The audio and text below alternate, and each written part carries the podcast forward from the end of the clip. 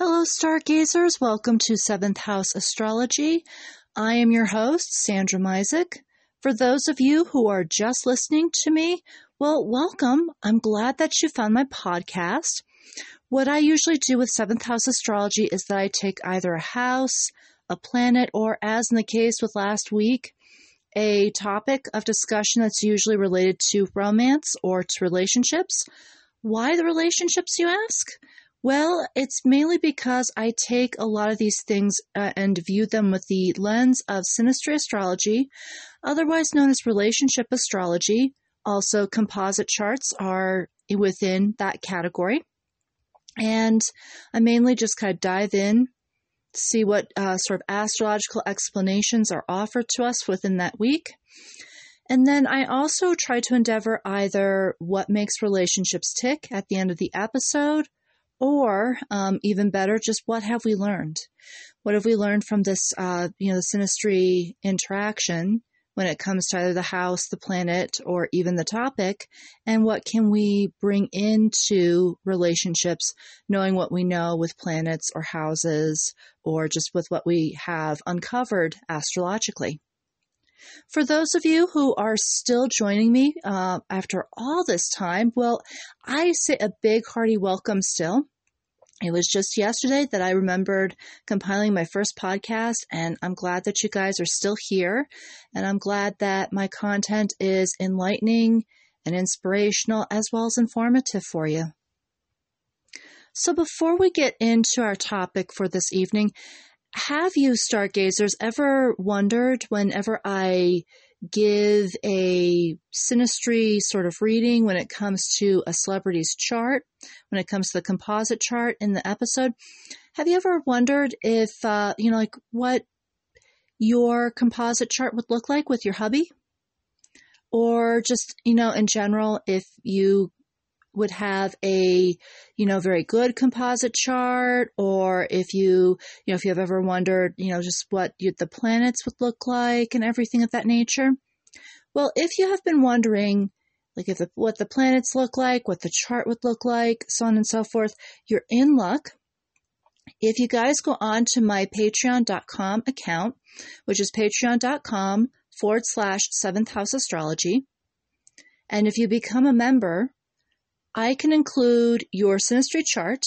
It's basically what that looks like for between both you and your partner. And then also a booklet as well too. And here's the catch. All of this is for free.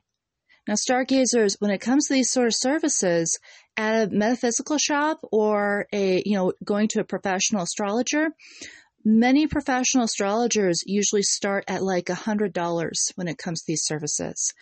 I'm giving you all these services for free, man, because I love astrology and I'd love to be able to read someone's chart. Um, but definitely, I think above all, I think you basically, when it comes down to the chart, I feel like you're more than paying for it when you become a member on Patreon. And even a bigger plus, when you become a ma- member on Patreon, you help me to kind of keep the lights running here and to keep all operations running smoothly. So definitely check out my Patreon account at patreon.com forward slash seventh house astrology. And that forward slash is spelled S E V E N T H H O U S E A S T R O L O G Y. So, with that, stargazers, so this week, um, again, I've I've come back to covering the house within um, my topics, but uh, this house is actually particularly special because this is the last house in the astrological and the zodiacal wheel that we're covering after this we're moving we're moving onward and upward when it comes to the planetary alignments the angles and what they mean in synastry astrology and just you know definitely of course definitely coming up with topics to explore astro- synastry astrologically for the week. But um, yes it's definitely kind of interesting because it was just yesterday i was covering the 11th house and the beginnings of our journey the beginnings of relationships so as we pause and reflect and marvel at the end, why don't we go ahead and jump in and see what the 12th house actually reveals and what it is all about? So, originally, when I actually um, had learned about the 12th house many years ago when I was learning astrology, the first thing that came to my mind, or the first thing that kind of came into view when it came to all sorts of astrological materials, was that it's the house of secrets. Now, when I first uncovered this, this was a little bit nebulous for me. It's like, okay, house of secrets, a secret for what? And uh, how do we know that we're keeping secrets? And what sort of planets indicate that we're keeping secrets as opposed to if we're not? And you know, how how does this configure? This is kind of it's like this is this is a little this is a little confusing. This is a little nebulous. This is a little interesting by the same token. Very much like the ruler of the twelfth house, Pisces. So before I get into the House of Secrets, what I just really wanted to do was um, actually, kind of like with the eighth house, uncover some of the nebulousness that surrounds around the 12th house by kind of diving a little bit more into the sign that rules it, which is that of Pisces.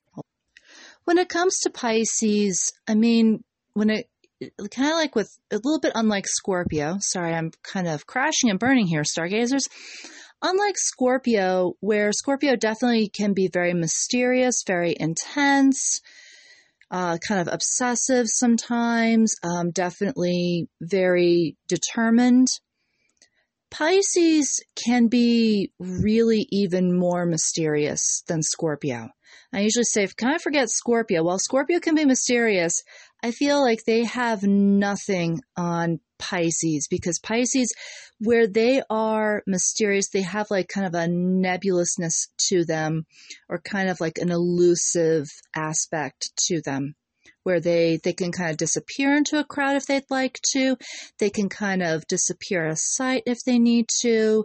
Um, you know, where they can kind of just be a little bit when it comes to like their their speech, it can be kind of otherworldly. They can have an otherworldly vibe to them as well too. But what really kind of strikes me about Pisces more than anything is that there is not only the sense of you know utmost compassion when it comes to the sign, but also the fact that they also have it's like they have one leg in this world and they have another leg in the higher realm or with the higher self or kind of in a higher consciousness, so to speak, or in a higher vibe or in a higher realm, so to speak. And a lot of their compassion, very much like their ruling planet as well, Neptune, is that of just really kind of sharing and being compassionate enough to share like what they're gathering from the other world or what they're gathering from their higher consciousness and really being that of either a teacher or a mentor to others or just you know simply just kind of being an informant to others. And this doesn't necessarily have to be on the physical on the spiritual plane rather. It can also be a situation where I've actually known a couple of Pisceans where they like to really, really explore and use that compassionate side to educate the public on science as well too and how science kind of explains everything in this world as well too. Usually though i would not be surprised with when it comes down to prophets particularly jesus christ and the buddha where they might have or where they might have had a lot of planets in pisces themselves in that regard that they've had again, that one foot in the other world, the other foot on this earth. You know, with Jesus, it was not only is he the Son of God, but, you know, the fact that he could hear God's messages, he had his disciples. You know, he was imparting a lot of messages from God, from his own Father, to his disciples, and hence really heightening, well, being one of the individuals who had heightened the Christian or Abrahamic faiths. The Buddha, I also find to be a great example of this Piscean energy in the regard that when he not only suffered enough, but found the Bodhi tree and sat underneath the Bodhi tree to meditate, not only did he transcend to a higher spiritual realm, but um, once you know the devas kind of convinced him to, you know, the devas being kind of like guardian angels, kind of convinced him to descend back down and come back down to the earthly plane he actually was teaching enlightenment to his followers as well too. And again, enlightenment from what he had learned from being with the other world or just that, that higher consciousness that he had produced within inside himself. So if this kind of sounds a little trippy and it kind of sounds a little very woo woo, um, that is very much, you know, definitely Piscean energy and the Piscean archetypes that come forward. Now, the drawback or the shadow side of Pisces, kind of like there's a shadow side with all of the signs in the in the zodiac, is that there are times with Pisces where they kind of get a little wrapped up in the higher consciousness or in the higher realms that sometimes they forget to plant their feet back onto the earth.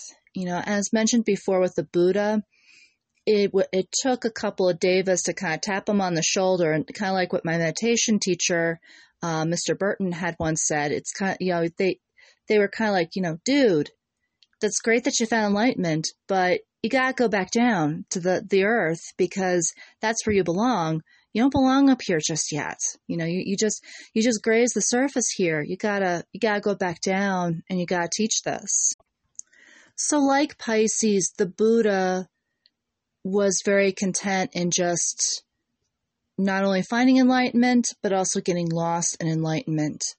A lot of Pisceans are known for um, escapism or, you know, kind of like getting lost in that higher consciousness that they found to be very ideal and dear. That sometimes it just, you know, that otherworldliness that I was talking about earlier when it comes to their mysteriousness and their sometimes their appeal is that uh, when it comes down to what they're saying, it just seems it just seems very unclear to a lot of people, and also just seems as though they're kind of you know just not really of this earth um, in a, a, sense. You know, it's it's almost like they kind of have to they almost have to find their land legs and they almost have to find their footing again. But with that sense of the ethereal and kind of having one leg in the other world, the other leg in the the earthly sphere, this kind of explains the whole idea of secrets in the 12th house. You know, uh, with Pisceans, they can be a little secretive sometimes in the regard that they don't know how to express what they have found, or they just don't know how to really convey in words what they really want to convey to the world, even though they might have some very wonderful, profound insights. Um, that could lead to being bottled up or a little more secretive than usual. And with the house secrets, when it comes to 12th house, so many astrologers mentioned that that 12th house is actually very inner you know, very much like Pisces, it's a very innermost part of ourselves. So it's not necessarily secrets that we're keeping from our friends.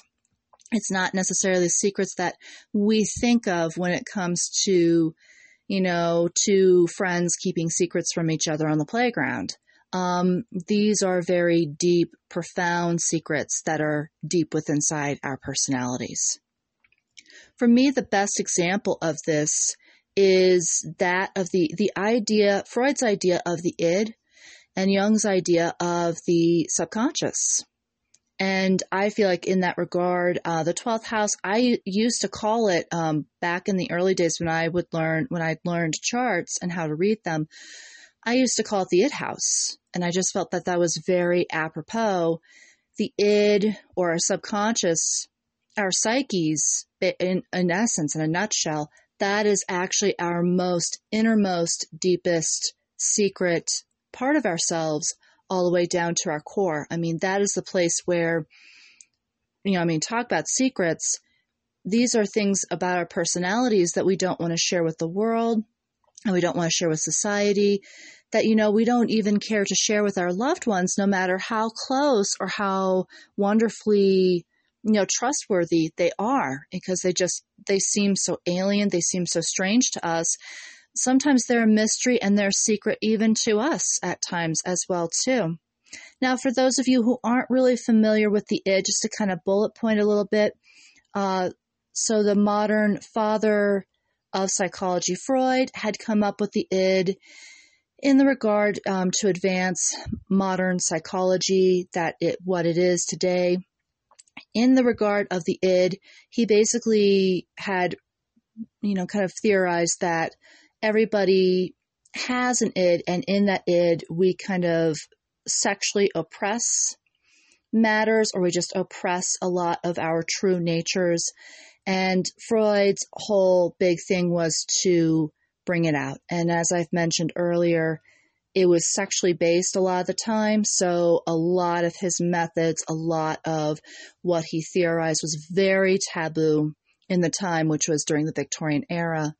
Jung, on the other hand, took the idea of the id from Freud, but he kind of, oh, how can I say, gentrified it a little bit better to where it just wasn't so shocking and so obsessed with sex um, in you know, in the society that he was living in at that time.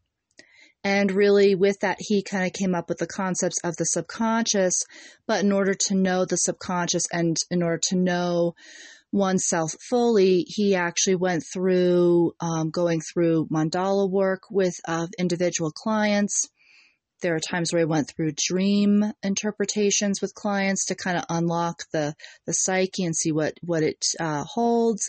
And also, he had even gone through going through astrology um, with a lot of his clients as well too. Um, just to again to see what else that could reveal. So he was um, Jung was really willing to kind of uncover what Freud was not willing to do uh, when it came to modern psychology. But the the whole idea of the id or the whole idea of the subconscious to me, you know, really I, I really think that this applies to that the twelfth house not only because the secrets, but also, you know, it just seems like if you have hard planets in that house, and hard planets being Mars, Saturn, Uranus, or Pluto, again, it's just it, it really seems to exacerbate not only other factors in synastry and other factors in the chart. But to me, it just seems like there's a lot more going on behind the behind you. Um, it seems like there's a lot going on in your psyche um, within that within that twelfth house.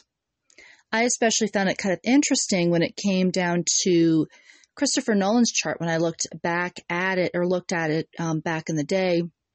His um, Uranus and Pluto placement, uh, even though they were not conjunct, still very generational in the regard of where they're placed.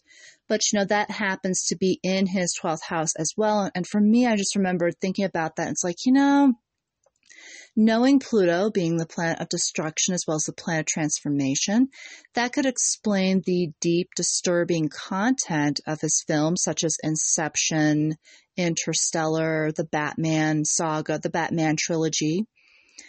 And it not only explains like how he kind of goes in depth into the characters a little bit more, but just the whole dark, the deep dark notion of everything and to me, I just kind of feel like the, those might be his id moments um, that he's kind of capturing on paper, especially with the films that he has written and directed.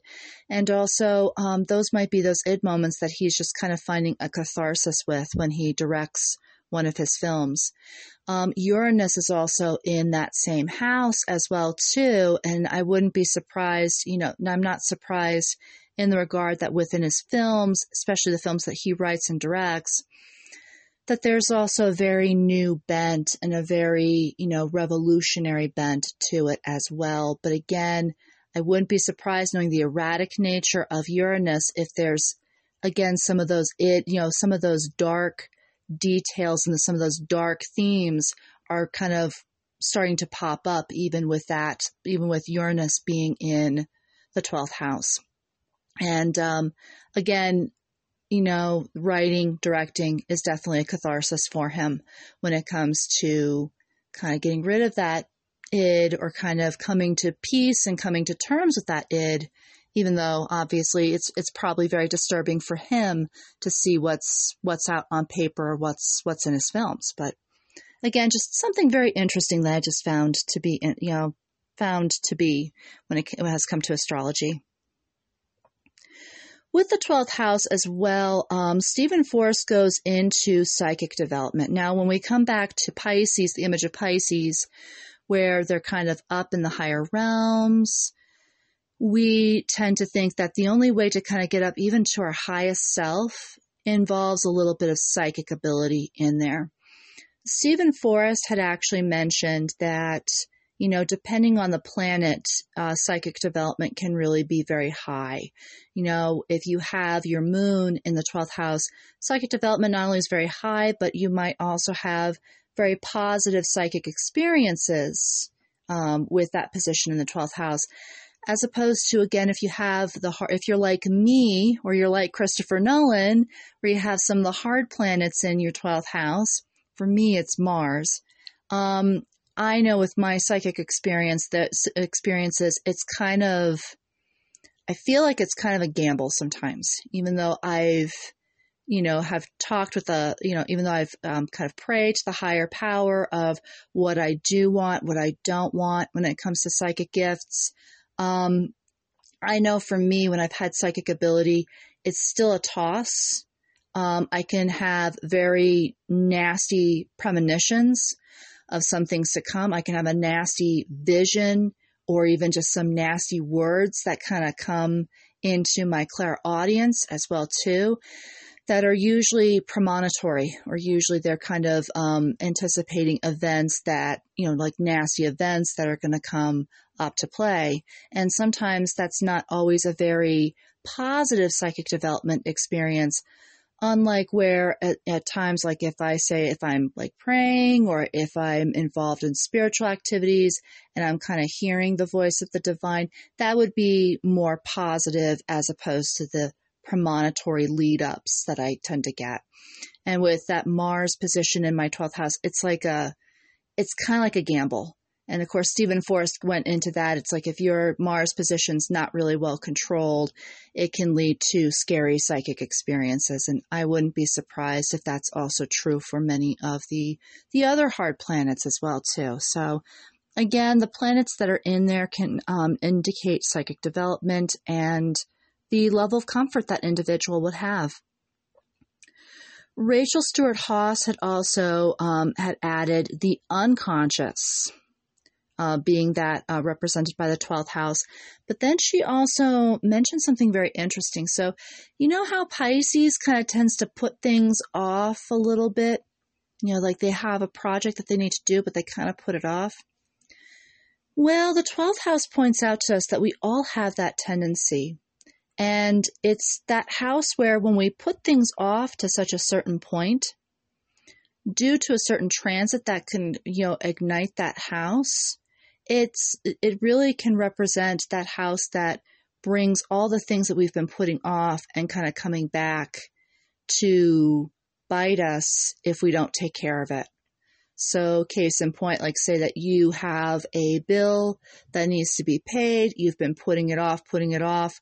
Well, here comes a, you know, here comes Venus, indicative of financial assets as well as romance she transits through the 12th house and that kind of indicates, hey, wake up, you got to pay that bill. Hey, wake up, here are the funds. Now go pay that bill. You know, go go take care of business. So um, it's it's kind of like I said, it's just interesting. It's like the things that we put off. That's where it's not only indicated in our charts, but where it could it could definitely uh, make a run in with us um, at a certain time, especially with a, a certain transit. And then, of course, she mentions the dreamy psychic energy, which we actually get also from Pisces as well, too. So I know what you guys are thinking that this is all very nice and well, and it's kind of it's getting into very deep territory. But what about synastry? And actually, stargazers, if you were to say it's getting into deep territory, you are very correct. I actually had to fight a bunch of head trips this last week uh, in diving into the 12th house, um, especially with um, uncovering the id um, factor of that. But I still hold true to that, that it might be representative of our psychology a little bit, or our psyches a little. But within synastry, um, couple things that I've come across when researching the 12th house this week that yes, it can very much indicate affairs, as we had mentioned in the affairs episode, uh, mainly because a lot of planets that are chucked into the 12th house. So, like in my case, the fact that I have Mars in the 12th house means that my Mars position is not really well developed. And that's true for a lot of planets that are in the 12th house. Um, you know, the 12th house being that of secrets, being that of, you know, it's the secret most part of you. It's not a great placement for a lot of planets in that regard. You know, again, a lot of planets have to fight through the secretive tendencies and bringing a lot of stuff to light, which can be very hard, but especially in relationships, um, when those pla- when a lot of personal planets, especially, are chucked into that particular house, into the twelfth house.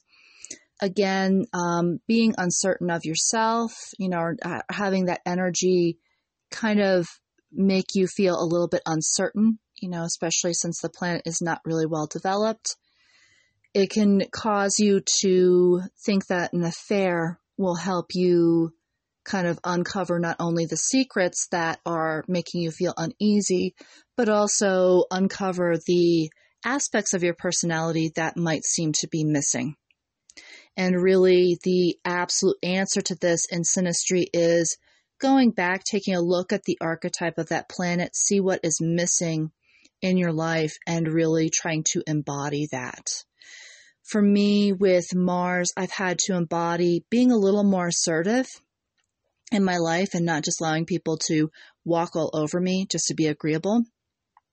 For me, I've also had to really come to grips with how would I actually survive because for a while I didn't know what my survivalist tendencies were you know, I'd kind of be a little bit on the fence between, gee, I'm a pacifist, or gee, I'd beat somebody up, or gee, I'd go run and hide. You know, I've had to kind of firm up what exactly is my survivalist nature. And furthermore, um, sexually too, I've had to firm up what I do want as opposed to what I don't want. And uh, it's been quite a journey, but in doing these things, it kind of helps for me to not have so many, you know, anger issues that come to the fore just because um, Mars is very, the energy is very deep inside of me. Yes, I can feel that, but it's just, it doesn't have much of an outlet to come out. I also think, along with that anger management or along with the extreme rage and anger that can come with that placement, finding a constructive outlet for that. And actually, Five Rhythms Dance, of course, when I'm not, you know, I'm not recovering from surgery, Five Rhythms Dance is really very awesome in that regard of just letting it all come out. And Five Rhythms Dance, of course, it's uh, developed. It was developed by Gabrielle Roth, and uh, mainly when it came to, to uh, Gabrielle Roth and how she created it, it's just basically dancing as you feel. Um, they follow five rhythms, five forms of rhythm. Um, and basically, it's just letting it all out. And definitely great for somebody who is, like I said, has rage or anger issues.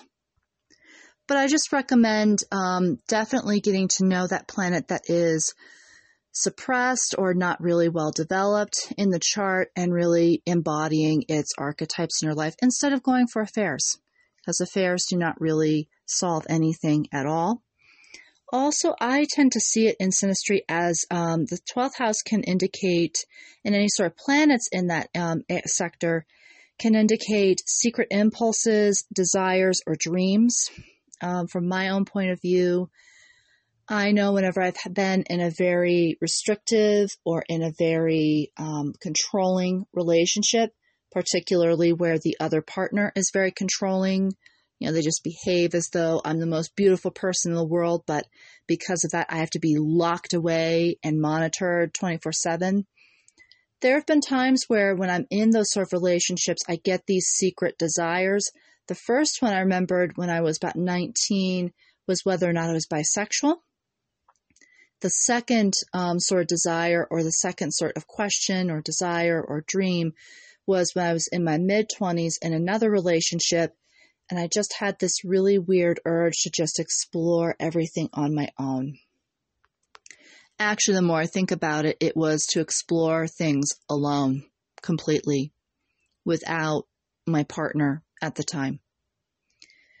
What I usually recommend for these sort of impulses and these sort of secret desires that kind of come out, and they can be as random and as weird as mine were, or they can just be very specific. But what I would say is follow those impulses. For me, within those relationships, um, the wondering if I happened to be bisexual because I was attracted to an actress at the time, as well as other actors that to me was an indi- indication that I spent way too much time with this guy, and this guy was just hogging up my time. He was hogging up my space a little too much. So I felt like that was my mind's way of indicating that I need some time alone. And it was the same with the other relationship in my mid 20s when um, basically I just had this desire just to be alone and explore things alone. Again, it was just because this guy was just overtly cloying. I mean, I would look away, it meant something. I would just think for a moment, and then he's suddenly, every two seconds, he's asking me as to what I'm thinking. What are you thinking? What are you thinking? What are you thinking?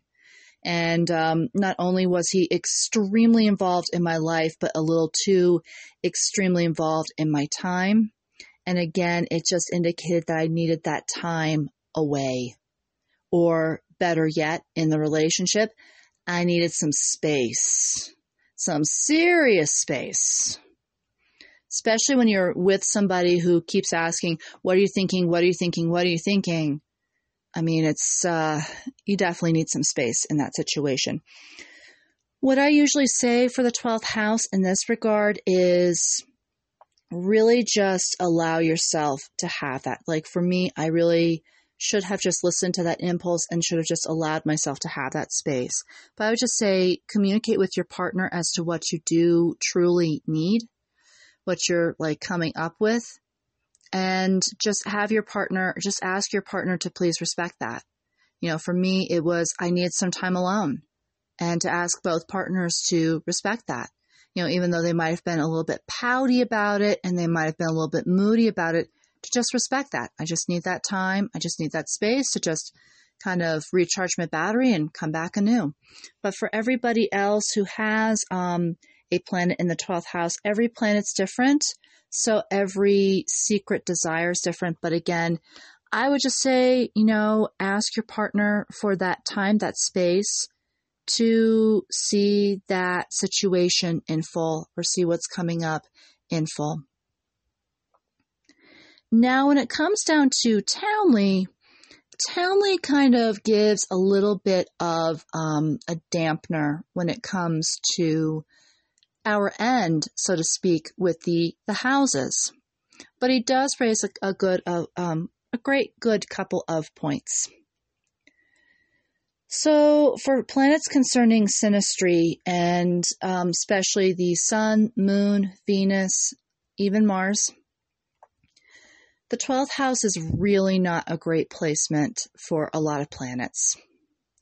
And uh, from what he has described, you know, so basically, like with the sun and the moon, there's a lot of not walking on other people's sensitive spots and having loads of sensitivity in the relationship um, it just sounds like this is kind of the rough patch or, you know, the 12th house. If somebody, if there's someone in the relationship that has a planet or if there is someone in the relationship that has planets transiting outside someone else's 12th house, it's just going to indicate the, the rough spots in the relationship, the rough times. And for some of those rough spots, if, if somebody has that planet in the 12th house, especially, it's there's a lot of sensitive trigger buttons. You know, it could be that that person may have their moon in that 12th house and their moon is not really well expressed. Know, that person has a hard time expressing emotions. So the first thing that they express is rage or anger or resentment or upset that you might have hit a particular nerve or that you might have hit a particular vein in the relationship. With the sun, it's just there are lots of sensitive spots.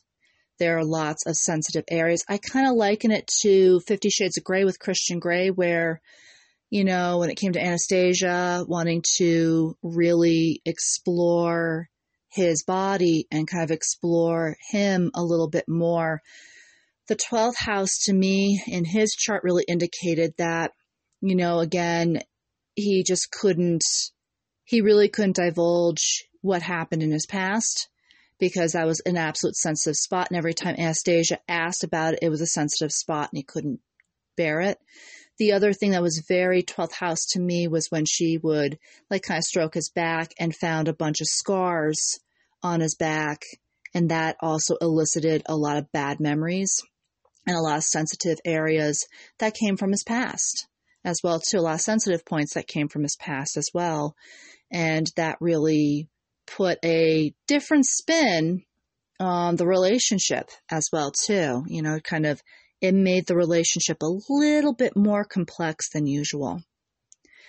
But kind of like with anastasia in 50 shades of gray if you are in a relationship where either somebody predominantly has a lot of 12th house planets or they just, you know, you just happen to have a house that transits where somebody might have a 12th house planet, if you're willing to learn from your mistakes, if you're willing to spot and strengthen your weak points in your personality, if you're willing to bring out issues that otherwise might be neglective or neglected within the relationship and become introspective, according to Townley, you will have definitely a PhD when it comes to not only understanding, but also in service and in giving in the relationship. I also find it benefits the other person who has the planets in the 12th house in the regard that you're forcing them to confront what they normally don't confront in the everyday and resolve it for the sake of the relationship. Now, on the other hand, if you're you know, prone to co- condemnation, rage, blame. So kind of like what Anastasia goes through within Fifty Shades of Grey with, uh, you know, with Christian Grey. You know, there are times where Christian Grey's past just gets to be so dark, so complicated, that she just doesn't know how to make heads or tails of it. Not to mention his way of expressing sensuality, sexuality. He just, uh, you know, it just, she just really do, has a very hard time with it. There are times where, I mean, she could be very sensitive, as we just mentioned. There are other times where, you know, you can just kind of see her where she might condemn, she might rage, she might blame and defer responsibility of the fact that her life is kind of tumbled over because of this whole other realm of Christian Grey's. And um, John Townley warns, though, if you are prone to just continuing to condemn, rage, blame, and defer responsibility, this is not a good sign of the relationship's health, the relationship's becoming very unhealthy. Um, if you are also dealing with just you know, a lot of emotions just being like a lot of hard emotions just being blurted out and be, and just out, you know, just kind of raging through. That's also a sign of that this relationship is becoming unhealthy. And as I, like I said again with Fifty Shades of Grey, if Anastasia were to just continue to rage and continue to blame, if, instead of just saying, "Oh my, you know, I'm kind of conflicted by Christian Grey," and instead might have said, oh my God, why, why is Christian Grey turning my world upside down? I can't stand him. What, what, what is up with him? That the latter would obviously be the destruction or the demise of the relationship. And for that, Townley mentions that it might be better to ask if this is a relationship worth pursuing because of the tough points. If it's just too deep and too tough for you, you might want to do away with the relationship and go on to another relationship that might be a little bit more centered around the other houses of the astrological wheel. And that might be centered around, you know, being a little more positive and open with each other. I'd say probably switch if this is, if the 12th house relationship get, gets to be intense, you know, look for a relationship where you either, there are planets primarily in the first house or in the 10th house, where you guys can be very out in the open about things because everything about the 12th house, again, as we mentioned earlier, is about secrets. It's very secretive and it's dealing with very much like the eighth house, it's dealing like with a lot of depth. And some of that depth is also psychological depth between both partners. And sometimes again it can be it can get a little little heavy as well too for individual partners to be able to take and make a relationship out of it. So, with that also said, too, John Townley also mentions this is also a house where it deals mainly with a lot of pain first, then comes the pleasure. This is very unlike a lot of the other houses where it's just the reverse. But again, if you're willing to get through the pain of it all, you get to, through to the pleasure. We see that also with Fifty Shades of Grey with Anastasia. She goes through a lot, a lot, a lot of pain before we move on to the other two books where she's finding revelations. And i'm not to i'm not to give a spoiler alert here because i i don't like spoiling things but uh, you know we kind of see her progress through the, in the relationship through the next two novels as well too. So with that said stargazers i'd like to kind of flip the script a little bit you know with that downer downtrodden note from townley. You know even though there are very clear salient points when it comes to the 12th house it's like, wow, what a way to end uh, the zodiacal wheel. Thank you, thank you, John Townley. So to lighten it up just a little bit, I thought I would go ahead and analyze a sample chart. I'm going to do something a little bit different with this. Um, while synastry astrology can also measure relationships, it can also indicate friendships as well too. But I think really the relationship that both Garcelle Beauvais and Sutton Stracke have in The Real Housewives of Beverly Hills can be very interesting to explore. And there is definitely, with Sutton Stracke, there is a 12th house connection going on. So I'll just go ahead and dive right in. So Within this chart of Garcelle Beauvais and Sutton Stracke, um, definitely there are some issues. There are definitely some points um, within the synastry astrology where their friendship could definitely work. There are other points where not so much, um, not really so much, just because both individuals have, like, say, their Pluto placements are really closely associated with each other. So, a lot of issues with power, with control, kind of come uh, that really would be coming up within the relationship. You know having harsh words or having words that are really very erratic would also come about in the relationship. But to since not everybody is very familiar with the real housewives of beverly hills i'll go ahead and introduce each person astrologically. So Garcelle Beauvais, she is a Sagittarius with the moon in Taurus. What that indicates indicates to me is that unlike many Sagittarians, she uh, instead of going for the next adventure or going for the next great philosophical view on life, she's far more grounded when it comes to her life in general, and far more grounded within family. Uh, so definitely, like I said, very different Sagittarius also very you know especially with venus being right next door or right um, not next door sorry being in con- being conjunct her so venus is conjunct her sun's position definitely very great with funds and generating funds but the taurian moon would be great in how to fiscally be very responsible when it comes to those funds, and particularly when it comes to laying down the groundwork for her friends, for her family, and for those who she really cherishes uh, closely near and dear to her heart. Sutton Stracke, on the other hand, also very interesting. Her sun is within Virgo. Uh, it is conjunct Pluto, which definitely indicates a very powerful image, a very powerful presence, but can also indicate a controlling personality if it's not really well evolved. It can also tra- it can also be a very transformative personality in finding what is not working within her own self, digging that up, and really transforming that to where things in life can work a little bit better for her. Her moon is actually in Gemini, another Mercury oriented sort of sign.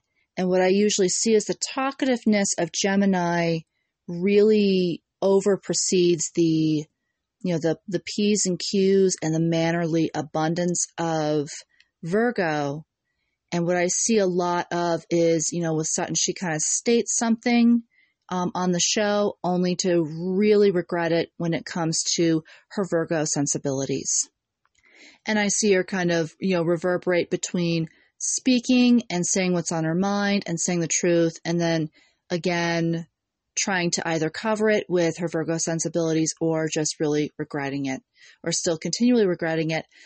What I just recommend to someone who is like Sutton Stracke, instead of going through a continual spiral of saying something that you can't help but say, then regretting it later on and over analyzing it later on, keep a pad of paper and a pen next to your bed.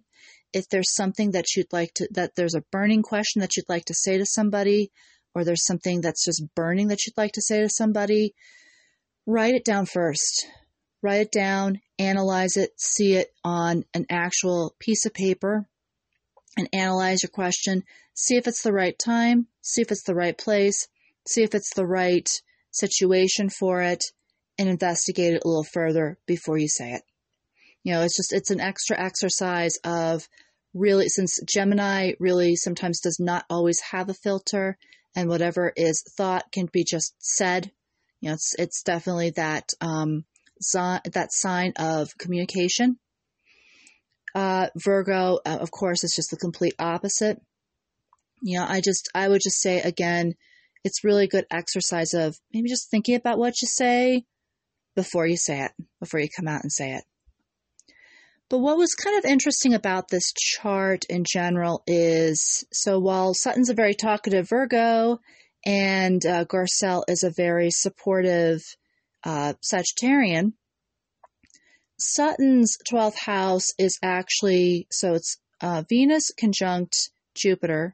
So the conjunction is very nice um, in the regard that there's a lot of abundance that can come about when it comes to these two pairings, particularly financial abundance as well as social abundance.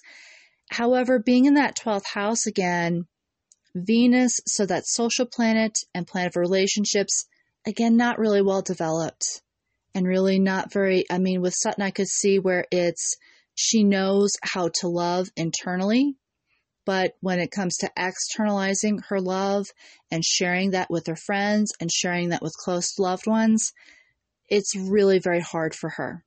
And the same with the expansiveness and the abundance and the luck that comes from uh, Jupiter in that relationship as well too.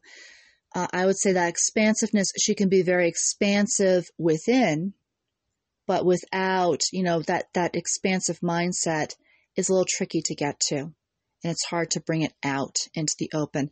I also find that with her social situations, like her social gathering skills, sometimes it just seems like she gets words minced um, rather heavily, and it's it's it's kind of like she's trying to communicate through a fog, and it just doesn't come. It just doesn't land well.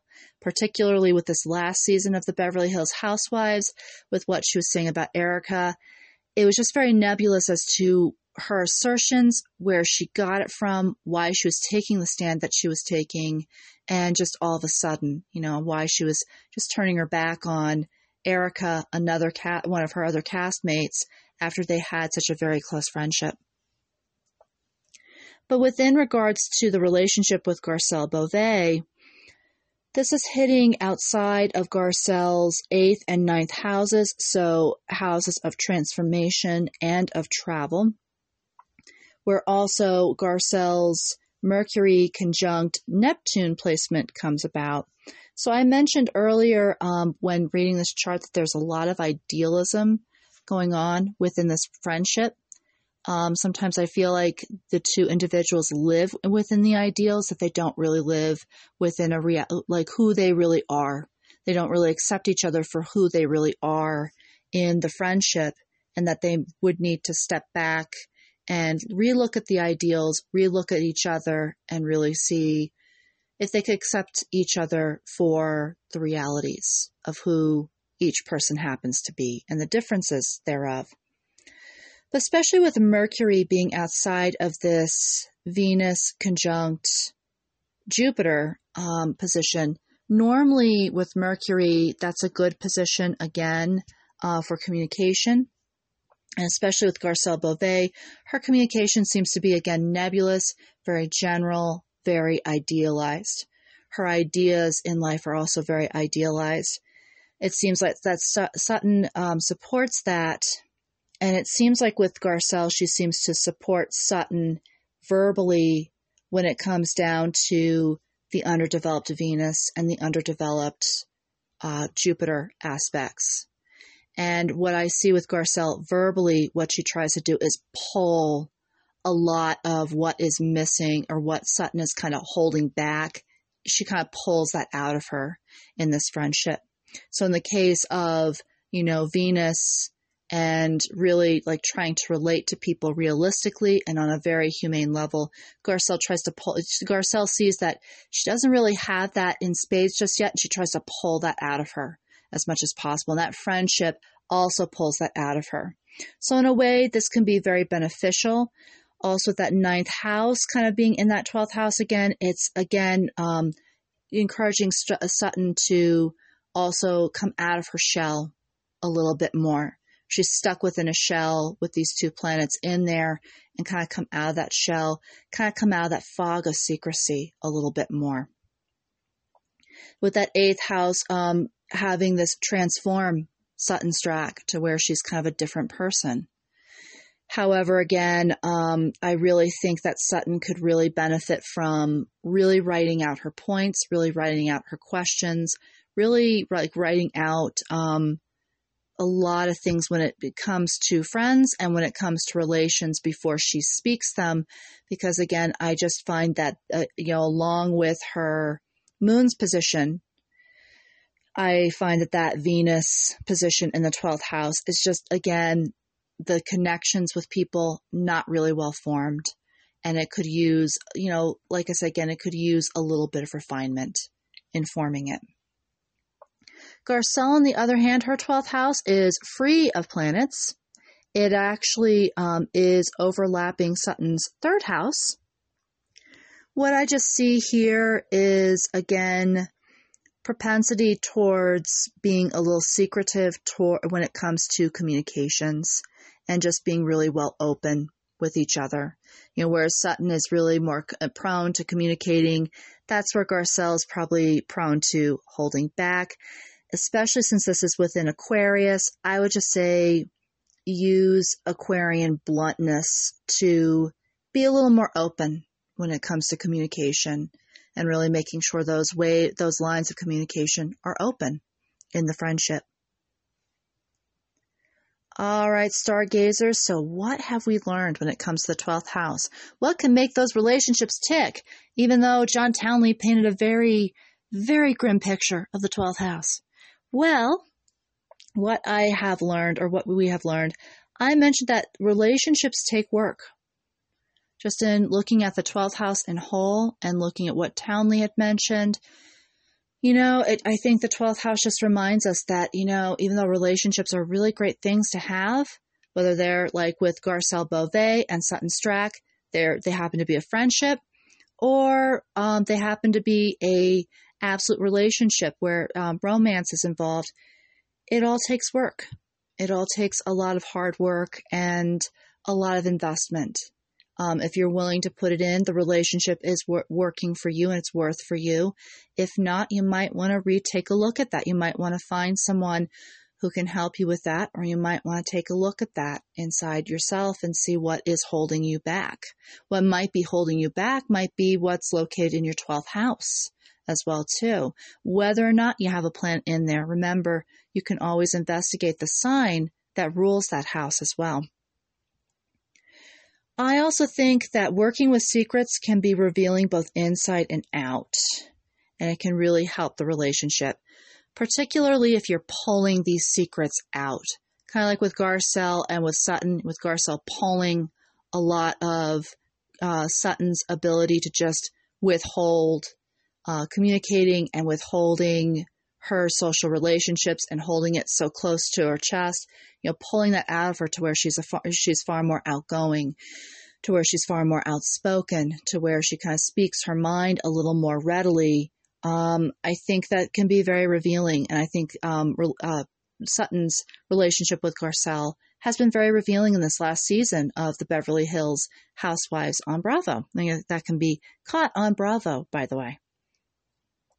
But I also just think in general with working with any sort of secrets, um, whether it was my example of my secrets that kind of came out in my two relationships or whether it's just in general, I think it's definitely a great way to just kind of make it more revealing and deepen the relationship further by just really seeing if you can express that and seeing if that can if that can be expressed and seeing if it's if it's something where that you can work with. Actually, I think anything can be worked with when it comes to a relationship. Well, stargazers, I really hope that this episode on the 12th house was just as revealing as it to you as it was to me. I am very sorry for having stumbled uh, all over my episode this evening. I was uh, kind of, I've kind of noticed that even though I went through my notes a lot. It seems like I I favor a lot of the vocal pauses, but uh, that's something I can always work on as well too.